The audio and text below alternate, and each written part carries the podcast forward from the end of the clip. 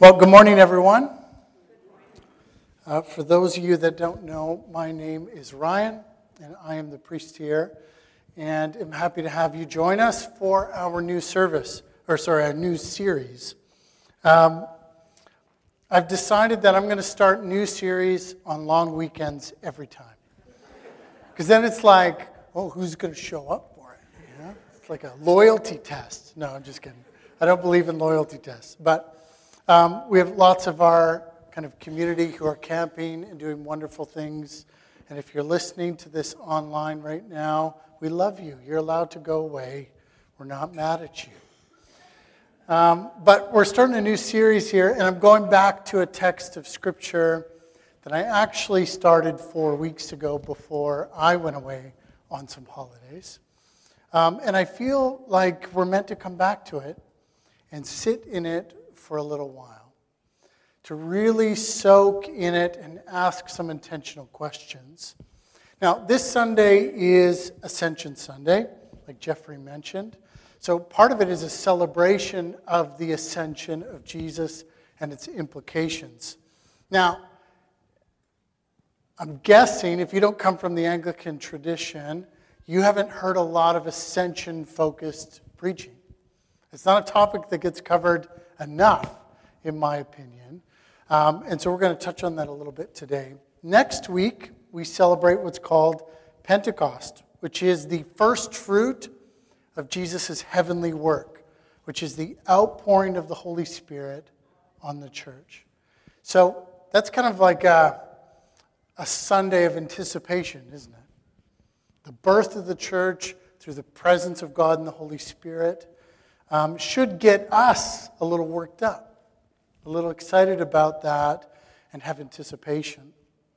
Now, what these two feasts mark for us is the beginning of a season devoted to intentionally cultivating a lifestyle and a community attuned to His presence. That's a big truth, is that God is available. And so we as a church, in our gathering, but also in our individual lives, we want to cultivate a life of His presence, don't we?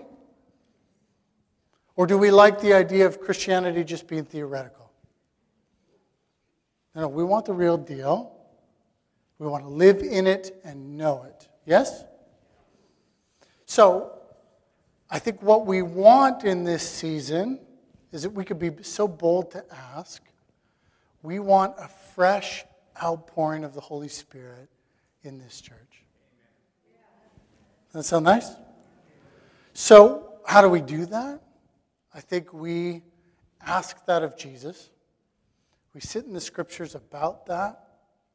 And we put our faith in Him to determine what that looks like. Okay?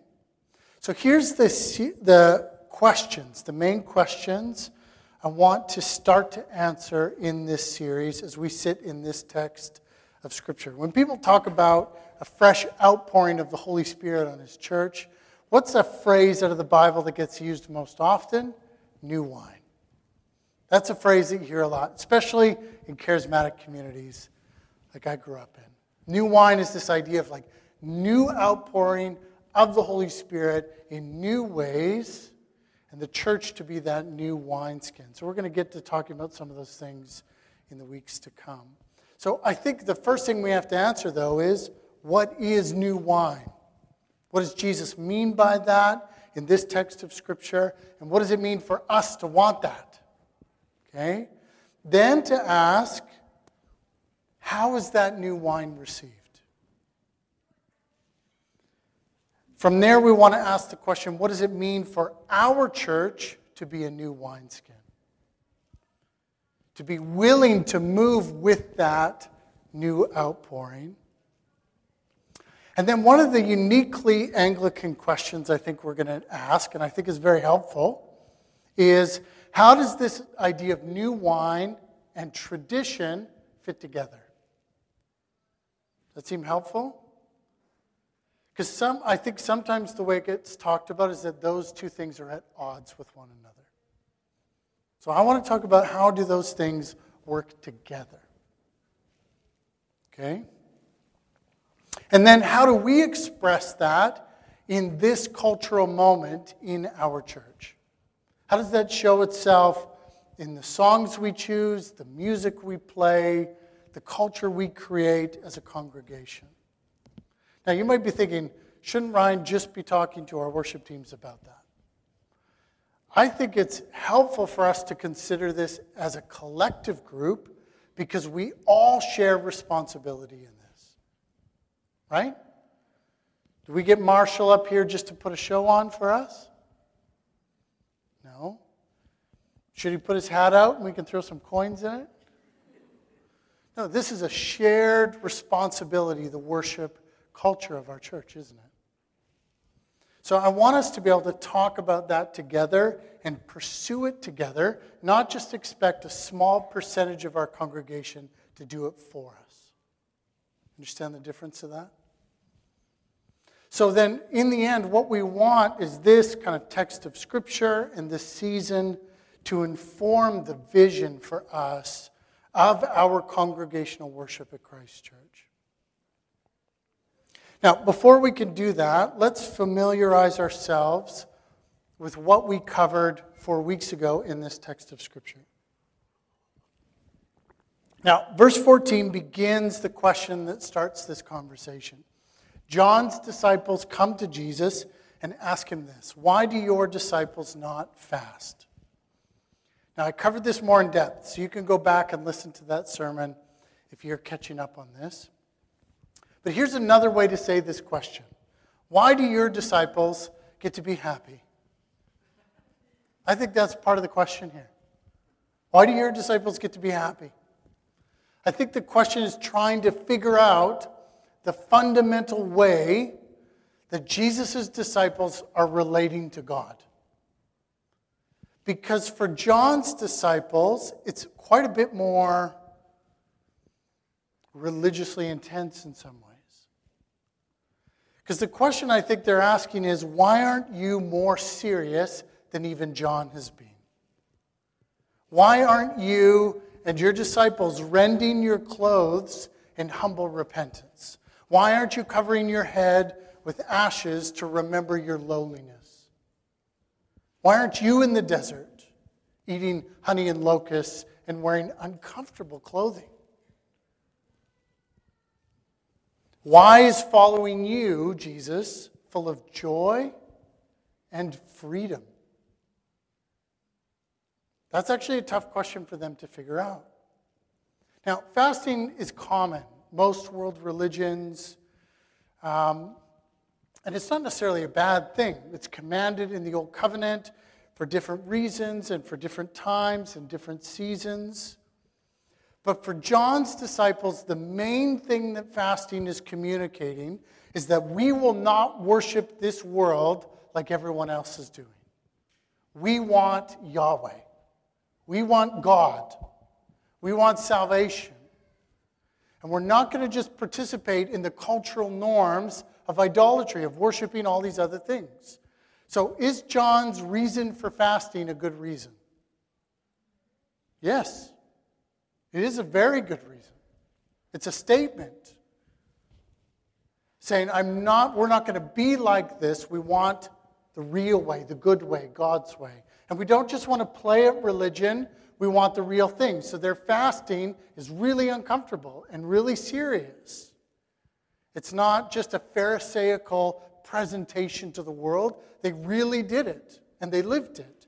But then Jesus comes on the scene, the fulfillment of everything they've been hoping for, and they're going, he seems to carry this a lot lighter. That's confusing to a spiritually serious person. What fasting is, is it's an intentional or created state of mourning. It recognizes that there's something in humanity saying, none of this satisfies me. None of this world, no matter how much I get my hands on of it, is not satisfying. Fasting embraces that. Fasting says, I recognize none of this is going to do the trick, so I'm going to stop eating it because I want something better. Do you see that? I want the real thing. So fasting, first, I think in one way, re- rejects idolatrous dependency on things. And secondly, highlights and accentuates that hunger of dissatisfaction so that you can look for the real thing.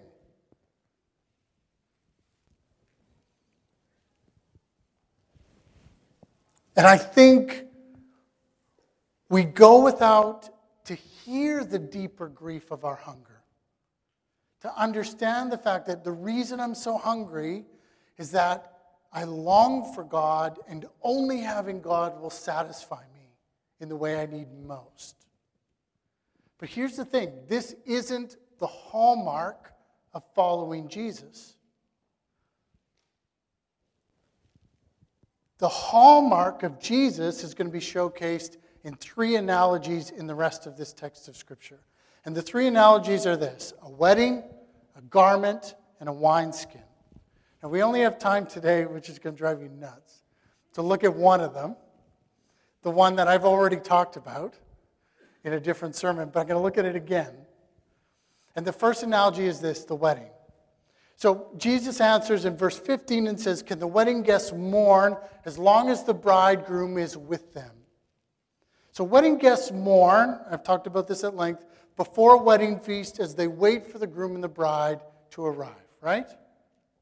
Once the groom and the bride arrive, what do you do? The feast commences, right? It's no longer appropriate to continue on fasting because the celebrations have begun.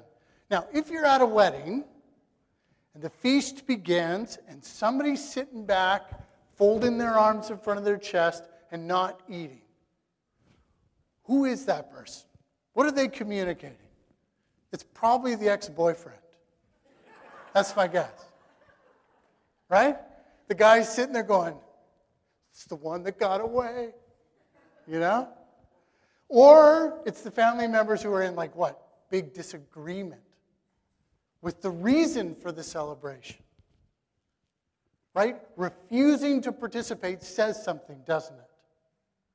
It says, I'm not actually in on this celebration. I don't agree with this celebration. And me not eating is a statement. Right? That kind of thing. So Jesus is saying that. It's not appropriate to fast, to, to view the primary act of following Jesus in this new way is not fundamentally about fasting, about mourning. It's fundamentally about celebration. That's helpful, isn't it? Here's the thing. It's harder. Celebration is harder. We'll unpack that a bit. Now, the reason for the celebration, Jesus says, is the bridegroom is here. So the primary nature of following Jesus is one of celebration because of his presence, because of his ab- availability. In the last sermon about this, I said his nowness and his nearness. That's the reason for the celebration. Do we believe that? Is that good news? So God is not far off. This faith is not theoretical. It's present here now. And this changes everything. We do not worship a God who is evasive. We worship a God who's present. We do not worship a God who dangles carrots all the time saying, if you prove this, if you do enough of this, you get this. That's not the nature of God. God is present, and God is doing the work of salvation. And it's available in the here and now for you and me. That's the fundamental of the gospel, yes? So the Christian spirit, or the spirit of Christianity, is to experience this, to know this, to be impacted by it, and to receive and enjoy it. This should greatly inform the culture of our worship, shouldn't it? And here's, I think when we talk about worship and we talk about music in the church, so much of it just becomes this, well, we do these songs because they've always been done. And it's nice to sing songs. And it would be kind of boring if there wasn't music. And, you know, there's all these varying degrees. And there's some people that think it should be like this, and other people think it should be like this. And so what we do is we recreate scenes of Braveheart, and we fight each other to the death to see who decides. Right? Isn't that the way it should work? No. Right? Music is a complicated thing in a multi-generational context, isn't it? It's like putting everyone in a car and going, who controls the radio?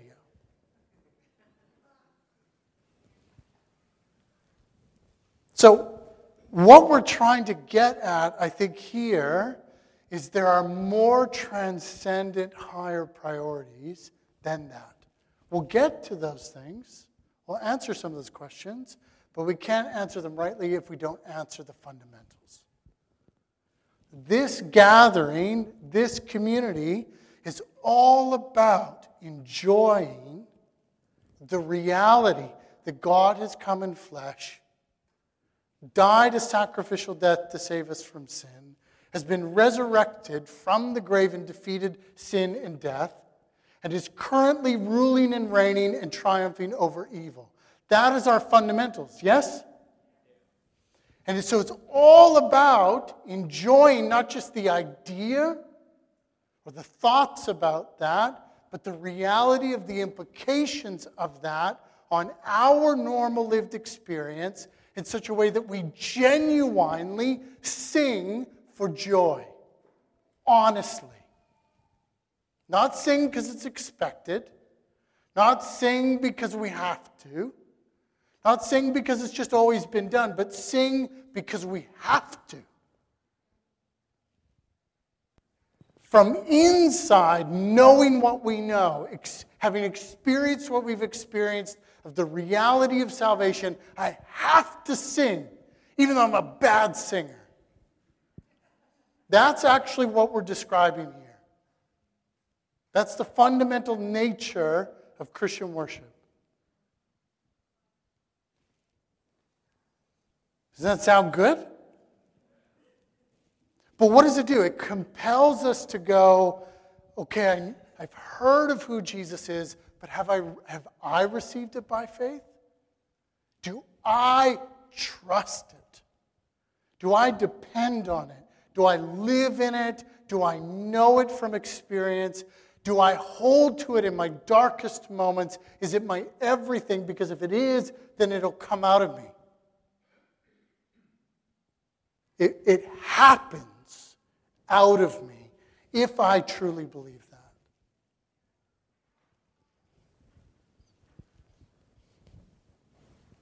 Now, here's the beautiful thing about this analogy. Jesus says, shouldn't the guests eat the feast? But we're not just guests. We're not just friends of the groom. We're something even more than that. Now, have you ever gone to a wedding where the wedding party is just like so authentically celebrating the moment? And it's like when the song comes on for the dance, they just erupt. And it's this big dance party. Have you ever been in one of those? And it's just the most authentic thing you've ever seen. And then you go to like a white wedding where they barely dance. That's a, I, I've seen the difference where I'm like, we go to a wedding, we're all kind of standing around going, dance a little. You know, everyone's kind of like, dancing scary. And then you go to a wedding that's just a full-blown, honest eruption of joy. You can't really manufacture that, can you? You might get some ladies who'll try, but it, it just doesn't quite go over. But like the real thing, a full eruption wedding where people are excited about it. So we're, we're saying we want an authentic celebration. But even more so, we need to go further and say we want to celebrate and feast because Jesus calls us his bride. We as the church, not as individuals, but as the church, or the bride waiting for the groom. And Jesus uses this analogy on multiple occasions. It even shows up in the book of Revelation. The end of all things, when heaven comes to earth, that's how it's described, as a groom coming to his bride. The primary focus of our worship must be on our love for him as a bride's would be for her groom. What is the bride most excited about to have on her wedding day? Is it the food? Is it the guests? Or is it the one she loves? You'd hope. Right? You'd hope is that. The truth is, I, I think it's an overused phrase, and I think it goes both ways. So as, as a minister, I do a lot of weddings. And I've had bridezillas, and I've had groomzillas. Okay? And I've had mother-in-law-zillas, and I've had father-in-law-zillas. I've had them all. But the healthy ones, the good weddings, what is everyone focused on? It's the marriage. The bride to her groom and the groom to her, his bride. It's not about my big day. It's about our marriage, right? That's the difference. And those ones that are about my big day, are, they're not that fun. Because everyone's trying to live up to some invisible standard that we don't know about. I saw one wedding on social media where they it came to the moment where it said, now the groom may kiss the bride. And they went to kiss each other, and the photographer yells out from the back, not yet! Because they weren't in position to take the photo. That's weird. Right? That's missing the forest for the trees. It's about the marriage. It's about that moment more than it's about the photo. More than it's about the videographer. And that's what we have. Our, our culture today is more focused on, can we have the appearance of something valuable instead of the essence of something valuable? Right? And we can do the same thing in the church with our worship. If we could just have the highest quality musically, then it looks like we really know how to worship. But the essence is missing. And if the essence is missing, we're missing everything, aren't we? I needed that emotional background music. Thank you. So the whole point of this analogy, though, is to get us to a point to go, if the guests should celebrate, how much more so the bride? Right? Because that's what the songs are. We're singing as a bride to her groom. And the time of union is now. And every Sunday is a reunion with Jesus. That's the whole purpose of this gathering, is to go, we as the bride are coming to reunite with our Savior. Now music, when it's done well, moves and shepherds our emotions towards Christ. Rightly, they pastor our emotions, our minds towards the one who deserves it. It pastors our mind to think about the right things about Jesus. And pastors our emotions to feel the right things about Jesus. And pastors our bodies, shepherds them into expressing that rightly towards Jesus. Should our worship be only intellectual? The right things are on the screen. We can all go home happy. Is that enough? Should we just feel things? We felt things today, we can go home happy. But all the songs were about us and, you know, secondary things and esoteric things. And you could have sang it about anyone, couldn't even tell it was about Jesus, but we felt something. Is that good enough? Or we sang the right songs and we had some feelings and we kept our bodies under control. Does that feel like enough? Is that authentic to the human experience? Right? The mind should think rightly about God. The heart should feel fully about God. And the body should express that, yes? Isn't that what it means to be human? So our songs, our music, our culture together should be saying, look, this is our groom. Praise him. We are his bride. We receive him. That's what our worship should be saying. It should speak rightly of him, the most important parts of him. It should make us feel rightly about him, the most important parts of us. And we should be able to do that collectively together with some self-forgetfulness. Like where we're just so enamored with him, we're not thinking about us. Isn't that, doesn't that seem right? And then, this whole analogy continues to work out to say the feast itself is lavish. And the feast is, has been planned by the Father. He's been arranging this marriage as, in the best way possible. For eons to come, has laid out a feast of salvation and grace and provision. It's his love and the creation and his blessing and his wisdom that has made this event possible. And the Son is present making this union possible. That we feast on the accomplishments of Jesus' work to make us fit to be his bride. Redeeming us out of slavery, saving us from sin, clothing us in beauty. Jesus has done that work to win his bride. And, and the feast then is on his salvation in the presence of the Holy Spirit. So what Jesus makes possible, the Spirit makes actual inside of you and me. It's a feast of salvation, a feast on his kingdom, a feast on the world to come. Now, Jesus gives a caveat at the end of verse fifteen.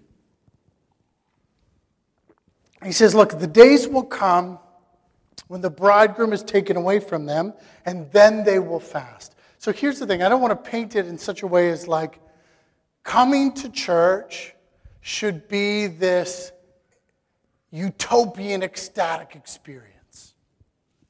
Because what's the reality? We live in a broken world still, don't we? And we come in in a broken state. So Jesus is helpful here. He's not being unrealistic, and he's not leaving his disciples with confusion. They're going to have good reason, ultimately in him, to celebrate. But they're also going to have good reason for fasting and mourning in the Christian life. Just like there's good reason for songs of lament in our worship. Have you ever, there's some church experiences you can go to, it's like all praise all the time. And when you're going through a season of grief and sorrow and hardship and you're feeling the weight of your own sin and you go to church and you're just like, I got no gear for this because I'm in a dark season. You ever felt something like that?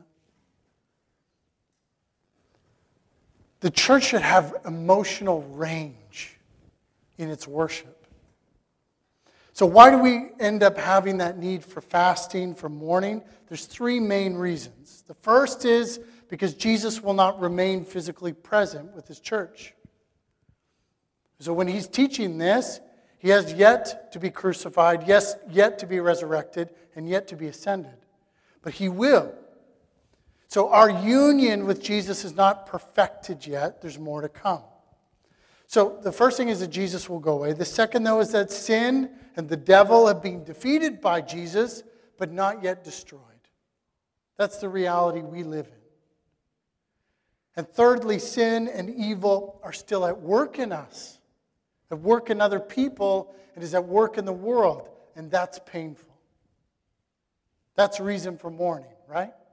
So in the age of the ascension, which we are in now, what we have is Jesus having come in the flesh, perfectly conquered sin and death in his cross, having risen victorious over it, is now ascended into heaven. So he completes his earthly ministry and begins his heavenly ministry. That's an important distinction to be made. Jesus is still working. Do you hear me? He's still got work to do, and he's doing that from his throne now, having completed what he needed to do here. He's still in the process of winning hearts. He's still in the process of conquering evil completely and destroying it with coming judgment. There's much work ahead that Jesus is going to complete, and we're in that in-between zone. He's completed his work on earth and now is in the process of completing his heavenly work. Fasting embraces the pain that we feel in the in-between in order to identify, where am I hungry because I'm eating poorly or sinfully of the creation instead of of Christ, and where am I hungry for Christ to complete his salvation? Our worship needs to express both of this. We need to have the now and the not yet. We need to enjoy all that's available while we look forward to all of it being finished. So when we fast, either by choice or by suffering, we do so, though, as a bride at her wedding feast who is absolutely enamored with the presence of her groom and his befriended hunger in anticipation for the next course of the meal. That's how I think we should view it. We have our groom, we love him, we are enjoying the presence of salvation, but there are certain parts of the meal that are still yet to come, and we're just in between courses. So when we're saying goodbye to a loved one, or when we're going through physical suffering, we know we have our groom and we love him and we're awaiting full healing, full completion in the age to come. Make sense? So here's where we end. I think this first stage in terms of the vision for our worship is that our highest good needs to be the pursuit of this new wine. Jesus is the new wine. The presence of Jesus makes everything new and different. He is the drink that we're excited for. And Jesus' vision for the whole of our life in him is one of genuine celebration and feasting because of his incarnate life, sacrificial death, victorious resurrection, and triumphant ascension. Here's the fundamental of our worship. God is here, and he has brought salvation. That's the fundamental of our worship. God is here, and he has brought salvation. If we authentically are receiving that, believing it, trusting in it, depending on it, eating it, what will come out of us? Worship. So the new wine is this combination of God pouring himself out, but it's also a question of who will drink it? Who will take it in, this great gift? And the Bible has no problems encouraging you to get drunk on it. You're too scared to laugh at that. No, no, for real. The Bible pushes it to the point on saying, don't be drunk on earthly wine, be drunk on this. Be so full of it, so filled up with it that you're self-forgetful and joyful and exuberant about it. The Bible uses it to say there are earthly comparisons that say you can get high, you could get drunk, you can get inebriated on these things in this world, or you can get drunk on the new wine, which is Jesus and his salvation. That's a wild statement. That's not a statement I personally have the confidence enough to say without biblical backing.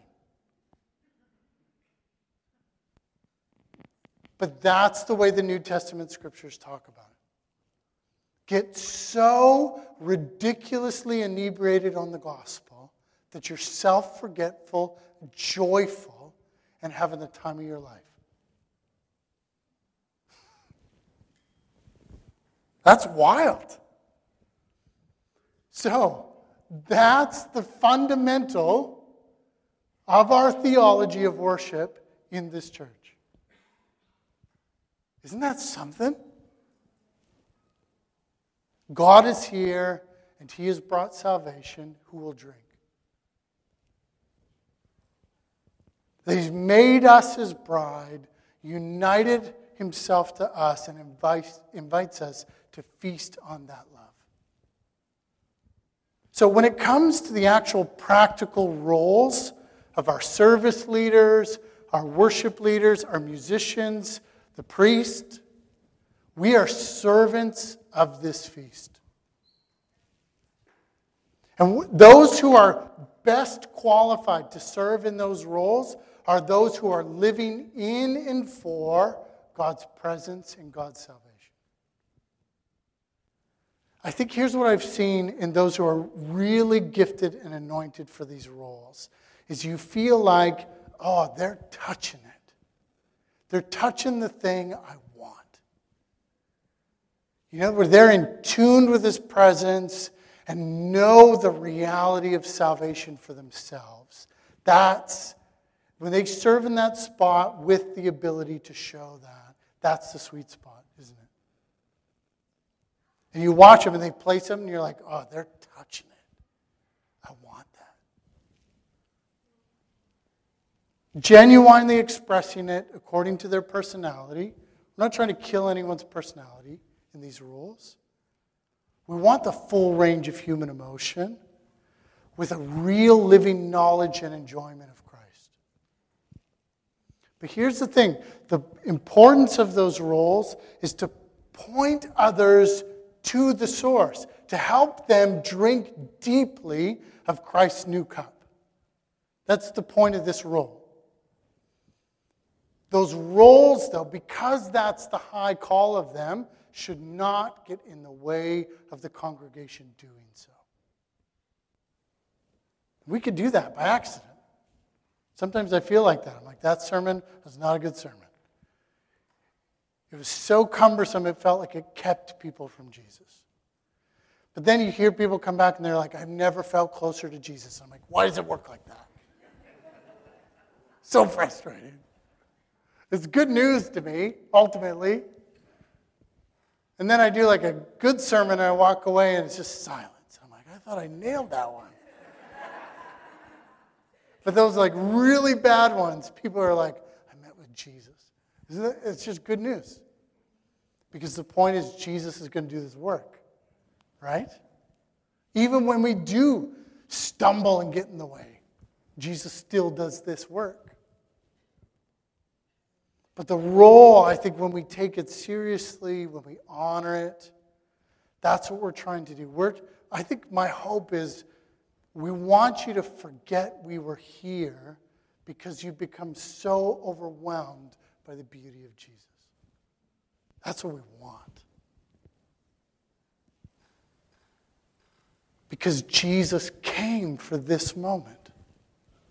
Jesus died for this moment. Jesus rose for this moment. And Jesus is currently ascended, pouring out his Spirit upon his people for this moment. That's the confession of our faith. The most fundamental beliefs we have. And all of it points to the fact that Christ is present and he has brought salvation for sinners. Is this good news? So let this be at the heart of our worship. Let's turn our attention to the table. If you would, just, if you're comfortable with it, close your eyes in preparation.